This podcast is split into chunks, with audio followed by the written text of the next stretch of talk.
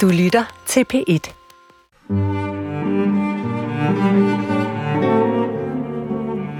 Hvor langt kan man gå for den, man elsker?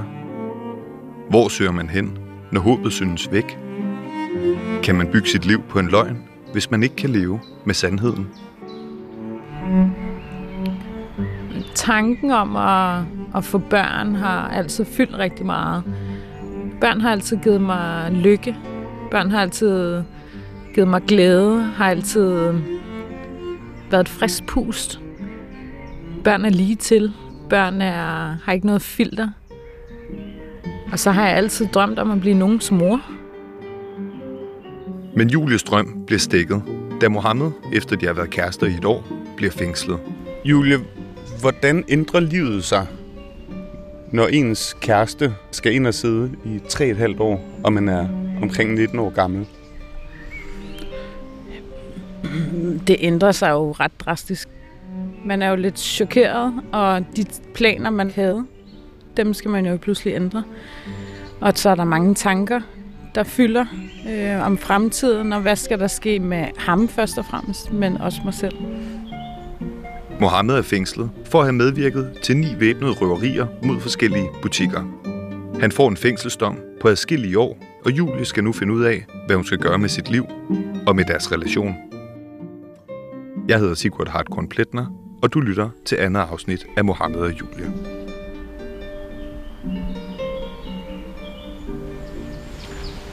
Jeg blev student, og det i sig selv er jo en ret stor ting. Og fyldte rigtig meget, og manglede rigtig meget at have ham til at dele den her oplevelse med mig. Vi havde jo ikke mobiltelefoner, så vi skriver rigtig mange breve sammen. Øh, der er nogle opkald, og vi besøger hinanden, eller jeg besøger ham. Men det er altid bare sådan lidt kompliceret at besøge en, der sidder i fængsel, fordi det hele skal planlægges. Det er lidt ud af ens hænder, så der er helt lidt nogle andre, der skal bestemme, hvornår man må og hvor lang tid man har. Så vores kontakt er primært gennem breve. De indeholder jo meget, at man savner hinanden, og ens følelser omkring hele situationen. Og hvordan vi sådan sammen ligesom kan finde en løsning på at ligesom blive sammen i alt det her. Selvom jeg nok inderst inden vidste, at det måske vil blive lidt svært. Øh, fordi det er så mange år, man snakker om. Taler I om, om det, han er dømt for? Nej, det gør vi faktisk ikke rigtigt. Og når jeg tænker tilbage, så undrer det mig egentlig lidt. Jeg tror, at det der med at snakke så meget om det, var, var der nok ikke nogen grund til, fordi der er ingen grund til at dvæle ved, at man, han havde taget de beslutninger, han havde taget, fordi det, det ville bare give en masse negativ energi blandt, mellem os to. Så det var ikke det, der fyldte. Selvom vi ikke snakkede så meget om det, var der aldrig noget, han benægtede, at han havde gjort.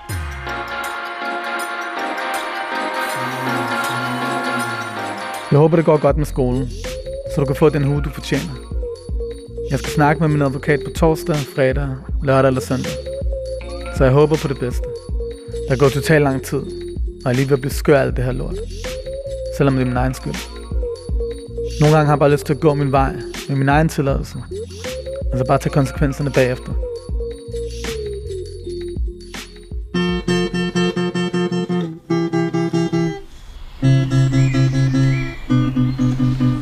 Hvordan, hvordan ser dit liv så ud i de år, der følger? Altså det her ungdomsliv, og Mohammed sidder i fængsel, og hvad, hvad er det for et liv, du går ind i der? Mm, som sagt er jeg jo lige blevet student. Øh, jeg får nøglerne til en lejlighed i København og flytter hjemmefra med en veninde, der hedder Nana. Jeg var vikar i en børnehave, så det var jo ikke noget hver dag. Så øh, den stod faktisk på rigtig meget fest. I og med, at jeg var den første i min vennegruppe, der flyttede hjemmefra, så foregik alt jo på Nørrebro i København, i min lejlighed og Nannas lejlighed. Jeg tror, at øh, min veninde Anna var ikke super begejstret for øh, alt det sociale, men øh, det tænkte jeg egentlig ikke så meget over. Jeg prøvede lidt at overskygge en masse andre følelser, i og med, at Mohammed var, stadig var i fængsel, med at bare feste rigtig meget.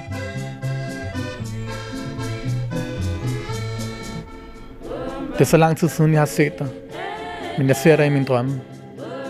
Når jeg vågner, er du væk, og jeg opdager, at det bare var en drøm. Jeg vil ønske, du lå ved min side hver morgen. Nogle gange vågner jeg midt om natten, og tror, du er ved siden af mig, fordi jeg drømmer. Jeg tænker på dig hele tiden, og vil bare holde om dig, når jeg ligger alene i sengen.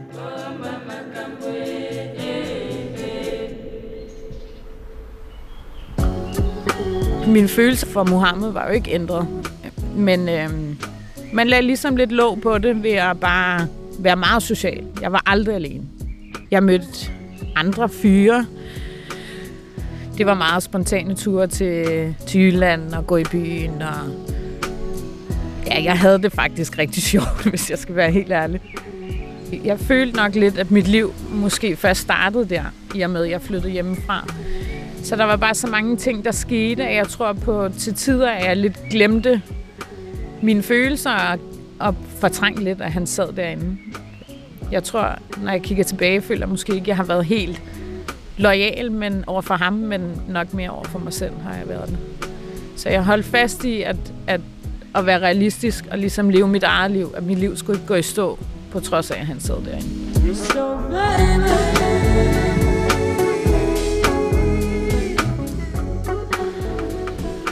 Altså, det må da have skævvredet jeres dynamik, at du udvikler dig så meget, at der sker så meget for dig, og at han sidder fastfrosset. Hvordan håndterede han det, og hvordan håndterede du det, og hvordan påvirkede det jer? Jeg tror egentlig mest, det påvirkede mig. Øh, jeg, han var altid rigtig stærk, og så egentlig, øh, prøvede altid at se det positive i de forskellige situationer. Han gav altid udtryk for, at hvis han havde mig, så skulle det hele nok ligesom gå. Men det blev for svært for mig at rumme og skulle lægge mit liv på standby i så mange år. Så øh, efter han har siddet fængslet noget tid, kan jeg i hvert fald mærke, at det bliver sværere og sværere ligesom at holde sammen på, på det, vi har. Der går længere tid mellem brevene, der går længere tid mellem besøgene. Og jeg kan huske, at det faktisk ender lidt ud i et skænderi mellem mig og ham, at mine frustrationer og hans frustrationer bare clasher lidt. Og han kom bare ikke rigtig på nogen overlov, og det var lidt det, man gik og hede efter. Og så kan jeg huske, at vi har en telefonsamtale, hvor vi bliver lidt uvenner, fordi jeg i bund og grund bare er mega frustreret. Og så tror jeg, at vi begge to bliver så stedige, at den faktisk bliver lukket lidt der. Og nu skulle jeg pludselig et sted hen alene. Jeg skulle ligge sammen med Mohammed, og jeg skulle ligesom finde mig selv og min egen identitet. Og hvad er det egentlig, jeg gerne vil? For mm, jeg kan jo ikke bare leve af at gå, gå i byen og have det sjovt. Man bliver også nødt til at tage sig lidt sammen og ligesom øh, blive lidt voksen.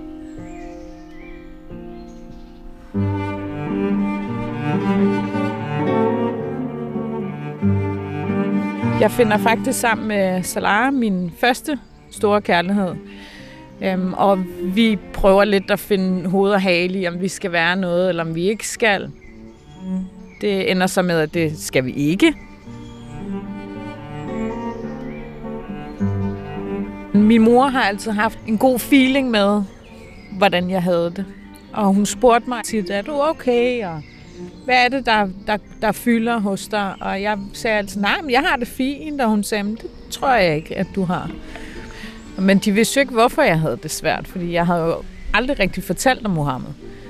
Men de støttede mig jo stadig i den proces, jeg var i, uden egentlig at vide, hvad det var, de støttede mig i. Brudet med Mohammed er ikke helt let for Julie, da der med deres kærlighed også fulgte en masse drømme om et fælles liv. Men med gode mennesker omkring sig, en ungdom i fuld flor og en ny tilværelse i egen lejlighed, går livet videre.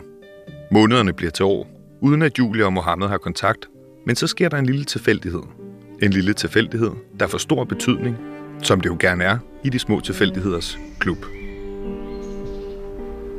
Så møder jeg Mohammeds storbror inde på strøget i København.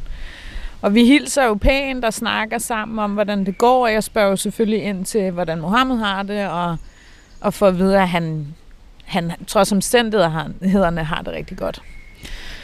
Og så siger jeg til hans bror, jamen, når du snakker med ham, så må du jo hilse for mig. Du kan jo give ham mit nummer, hvis han har brug for at snakke, så kan han ringe. Og jeg kan huske, at jeg går derfra og tænker, kunne hvem han egentlig ringer? Og så tænkte jeg ikke videre over det, indtil jeg fik et opkald nogle dage efter med en betjent, der siger, du har et opkald. Og så var det Mohammed. Og så snakkede vi sammen, som om ingenting var sket. Og vi startede, hvor vi slap. Hvordan var det at, at høre en stemme der for første gang efter de år? Lød han anderledes? Nej, han lød fuldstændig som sig selv. Glad og ved godt mod, og jeg var jo meget sådan, åh oh, nej, hvordan har du haft det, og det er så hårdt, når han sagde, men jeg har det fint, det skal du ikke tænke på. Han var mere interesseret i, hvordan jeg havde det, og hvad jeg gik og lavede. Så vi besluttede ret hurtigt, at jeg skulle komme og besøge. Og der var det cirka to år siden, jeg havde snakket med ham sidst. Så det, øhm, ja, det satte jo en masse ting i gang lige pludselig. Igen skete der noget i kroppen, som man troede ligesom var glemt, men det var det jo så ikke rigtigt. I will never find another lover sweeter than you, sweeter than you. Jeg kan huske, jeg var absurd nervøs, fordi jeg synes, det var, det var gået så lang tid. Omstændighederne var bare... Det at skulle ind i et fængsel og besøge en er bare sådan lidt grænseoverskridende. Og jeg kan huske, at han kom gående ned ad sådan en gang, i den ene ende, og jeg kom gående i den anden, hvor vi faktisk bare løber hinanden i møde og krammer hinanden. Og han var et stort smil, som han jo bare altid var. Så jeg vidste ligesom, at okay, det bliver et fint besøg, det her. Og vi havde, jeg husker det som, vi havde tre timer, og vi spiste mad, og og alt var bare lidt som det plejede at være. Der var ikke, det var ikke akavet, det var ikke underligt, det var bare, at vi var mega glade for at se hinanden. Hvad tænker du efter de tre timer, da du forlader fængslet? Jeg kan huske, at jeg bare var lettet og mega glad. Jeg havde en følelse af, at det var i hvert fald, at det start, vi, vi startede på en frisk og at det ville fortsætte, og at den ikke sluttede her. Og så glædede jeg mig bare til at skulle se ham igen, og snakke med ham igen. Og jeg kunne huske på vej hjem i toget, at jeg bare var et stort smil, for jeg synes, at det bare havde været helt vildt rart at se ham igen. Og alle de følelser, jeg nok havde lagt lidt låg på, og nok troede måske egentlig var, var forsvundet lidt, men så løftede man ligesom låget, og så kom de alle sammen frem igen. Og der var jeg bare slet ikke i tvivl om, hvor glad jeg var for ham. Jeg blev fuldstændig forelsket i ham igen.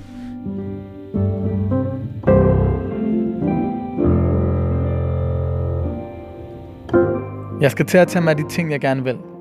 Og det er dig. Jeg elsker dig, Julie. Jeg ringer så snart jeg kan. P.S. skat. Du skal huske nogle penge til mig. 500 kroner, så jeg har.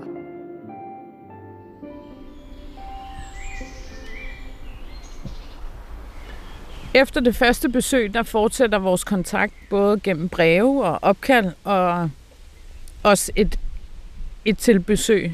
Øhm, vi, vi snakker bare løbende mere og mere sammen. Så meget vi kan komme til det i hvert fald. Så man ved ligesom også, at nu nærmer tiden sig, at han skal løslades, og at, at vi gerne vil hinanden, når han kommer ud. Og han begynder at søge ind på øh, studie. Så jeg vidste ligesom, at han havde noget, han skulle starte på, når han blev løsladt. Så vi besluttede, at når man, i og med, at han ikke rigtig havde noget sted at bo, så øhm, var det jo nærliggende, at han lige kunne være hos mig de første par dage, til han ligesom fandt ud af, hvor han skulle være hen. Så kom han hjem til mig, min toværelseslejlighed på Nørrebro, med sin øh, blå IKEA-pose. Og så var det, vi tænkte, om her skulle han være et par dage, men øh, sådan gik det ikke. Han blev, han blev hængende. Og så øh, startede vores liv jo rigtig sammen som par. Man skal ikke have brugt særlig meget tid sammen med Julie, før man kan mærke, at hun er et menneske, der går meget op i, at dem hun holder af, har det godt. Hun har en meget stærk retfærdighedssans, og tøver ikke med at gøre ofre, hvis det kan hjælpe andre. Under sin fængsling havde Mohammed besluttet, at hans liv ikke skulle opløses i kriminalitet, brudte relationer og låste porte, så før sin løsladelse havde han på egen hånd søgt ind på kokkeskolen. Da Mohammed øh, valgte at starte på kokkeskolen, der ville jeg egentlig rigtig gerne starte på pædagogseminaret. Men jeg valgte at udskyde det, for ligesom at han kunne have fuld fokus på det, og samtidig med, at der ligesom var en, der, der tjente lidt penge, for at tingene ligesom kunne køre rundt. Så øh, det lå helt nærliggende for mig, at, at så måtte jeg ligesom udsætte mine behov. Jeg tror for mig var det bare det vigtigste, og det der fyldte mest, at han fik en så god start som muligt, da han kom ud. Hvordan er jeres forhold på det her tidspunkt versus da I ligger på teenageværelset og hører All My Life og fletter fingre? Det er, jo, det er jo dybere, end det var før. I og med, at man har, har gået igennem en lang periode, hvor, hvor man har været adskilt, og så, så kommer man tættere på hinanden. Nu var der pludselig noget mere alvor omkring det, og vi vidste, at det her kunne føre til noget. Vi var blevet ældre begge to. Jeg var et sted i mit liv, som gjorde, at jeg var klar til det, og, og lege far, mor og børn. Han ville inderst inde nok også godt lege far, mor og børn, men havde utrolig svært ved det. Alle stod pludselig og hæv ham i arme og ben, for at der skulle ske en masse. Og det havde han rigtig svært ved at sige nej til. Så det fyldte rigtig meget, at vi nok var to forskellige steder egentlig, som også skabte en masse konflikter. Men samtidig var vi jo bare vildt forelskede, og så glade for endelig bare at kunne være sammen. Hvad gjorde det ved dig at få, få et anker i jer? Det gjorde, at jeg følte mig stærkere. Jeg følte, at, at med ham, der kunne jeg overvinde alt. I og med, at vi havde været hele den her virkelig hårde periode igennem, så følte jeg, at der, vi kunne overvinde det hele. Og at vi nok skulle klare den sammen. Lige meget hvad vi måtte blive stillet af udfordringer, så skulle vi nok klare den, så længe vi bare var sammen.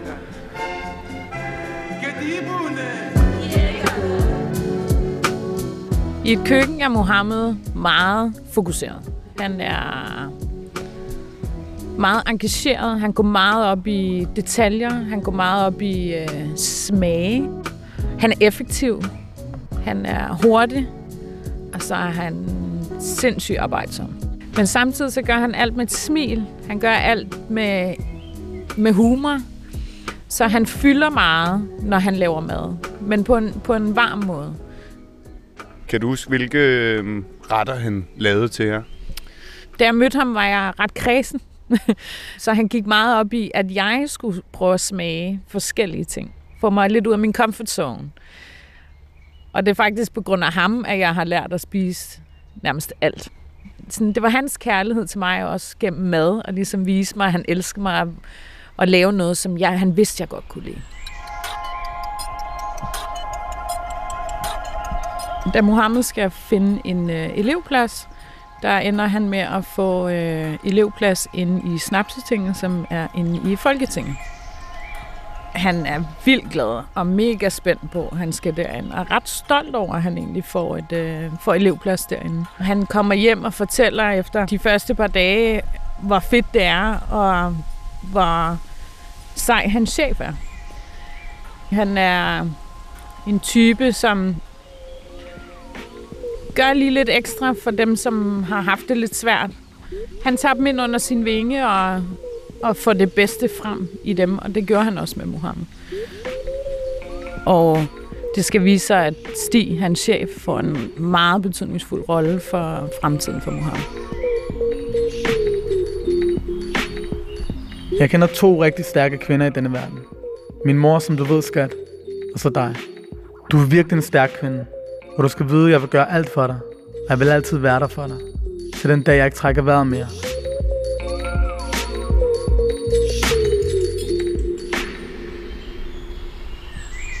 Efter øh, Mohammed havde været ude noget tid, og vi ligesom havde fået etableret et, et lidt mere voksent øh, forhold, valgte jeg selvfølgelig at introducere ham for mine forældre. Og han var med oppe og spise til min fødselsdag, hvor hele min familie var der. Og det var virkelig nervepirrende, og jeg var simpelthen så nervøs. Jeg er ikke sådan en, der har haft alle mulige fyre med hjemme, og viste min familie, så de vidste også godt, at han betød noget for mig, siden jeg ville tage ham med hjem. Men øh, de var så ikke klar over, at jeg faktisk havde været sammen med ham i nogle år, og at han havde været i fængsel. Hvordan gik det første møde? Hvordan gebærdede han sig i det? Jeg synes faktisk, at han klarer sig rigtig godt. Øh, jeg kunne godt mærke, at han var nervøs, men, men igen tog han det lidt med et smil på læben og brugte meget af sin charme til at komme ind på, øh, på min familie. Og min familie havde lovet mig højt og heldigt, at, at det ville ikke være, at de skulle udspørge ham om en masse ting. Øhm, det vidste jeg, det ville jeg simpelthen ikke kunne rumme. Det ville jeg blive alt for pinlig over. Så det var, at snakken gik i min familie. Der, der fylder alle ret meget, og man skal, man skal råbe højt for at blive hørt. Så det var egentlig en ret fin måde at gøre det på, fordi vi kunne begge to forsvinde lidt hen og være, uden at øh, der blev sat særlig fokus på ham. De synes, han var rigtig sød, og meget smilende og meget høflig. Så det gjorde mig selvfølgelig mega glad. Øhm, vi så min familie meget. Jeg ser min familie rigtig meget og værner rigtig meget om det sammenhold, vi har. Og vi var på ferie sammen. Jeg kan huske, at min mor blev 60, og mine forældre inviterede os alle sammen til Italien. Og det gjorde, at han kom endnu tættere på dem alle sammen.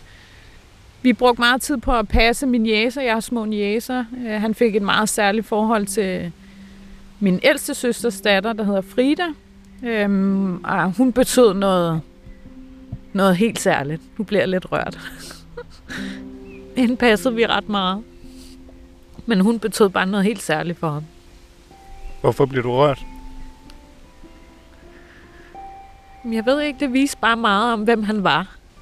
Og hun var bare, hun var så lille, og hun elskede ham bare så højt. Hun så ham bare lige præcis for, hvem han var. Øhm, og det betød bare så meget for mig. Hun er min, min guddatter. Øhm, og det med at se ham med, med, med børn i min familie. Han elskede børn.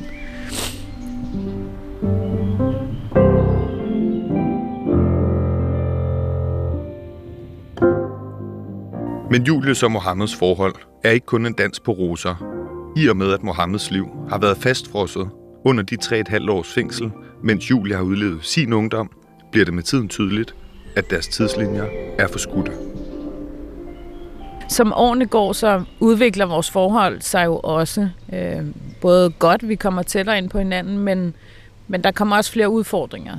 Øh, I og med, at, at Mohammed er gået glip af en masse ting i sin ungdom, og jeg ligesom har levet min, så øh, skaber det jo nogle, nogle konflikter mellem os. Og jeg kan huske, at jeg, jeg flere gange ligesom stoppede op, og vi havde snakke omkring, at jeg havde en følelse af, at vi måske skulle stoppe, men han overbeviste mig altid om, at det skulle vi ikke. Jeg blev med ham, fordi jeg, jeg elskede ham så højt. Og, øh, og jeg kunne simpelthen ikke se et liv uden ham. Hvordan påvirkede det dig? Det påvirkede mig faktisk rigtig meget. Øh, psykisk. Øh, det, tog, det fyldte rigtig meget.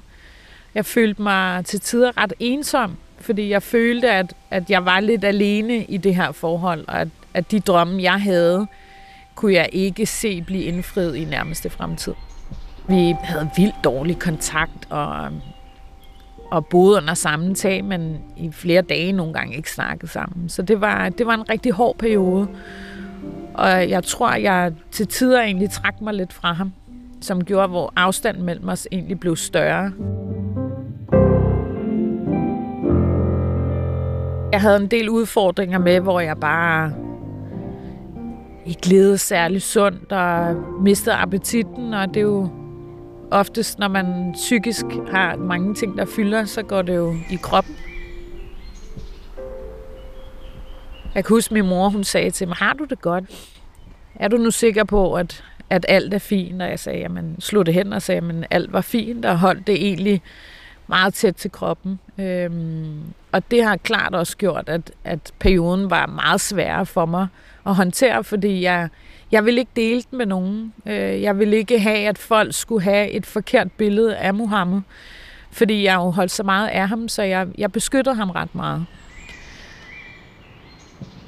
Inderst inden er håbet jo og ønsket om, at vi skal gifte sig og have børn. Men han får mig altid overbevist om, at, at vi skal nok komme dertil, og vi, vi er der lige om lidt. Og jeg, jeg stoler på, hvad han siger, og, og følger mit hjerte. Ikke mit hoved, men mit hjerte. At vi skal nok nå dertil. Men så tager tingene en noget uventet drejning.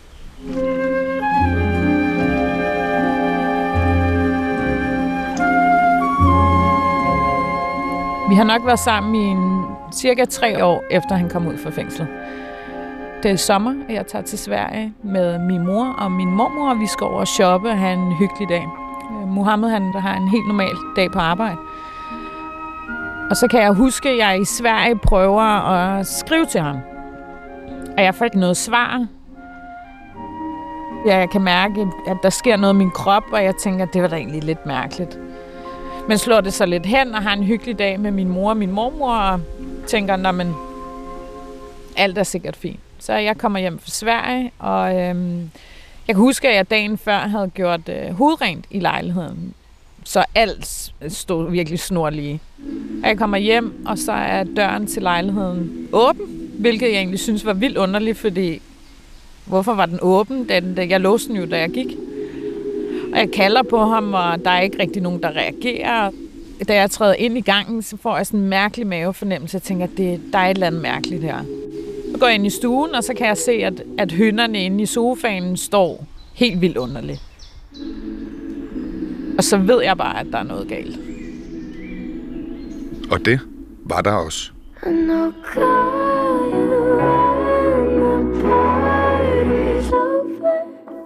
Lyt med i næste afsnit.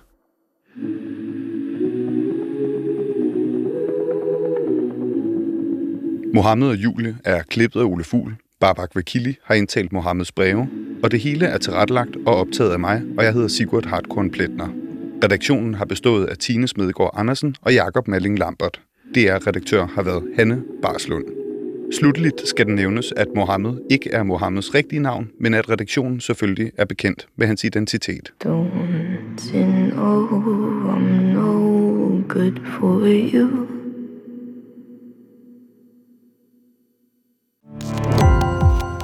Gå på opdagelse i alle DR's podcast og radioprogrammer. i appen DR Lyd.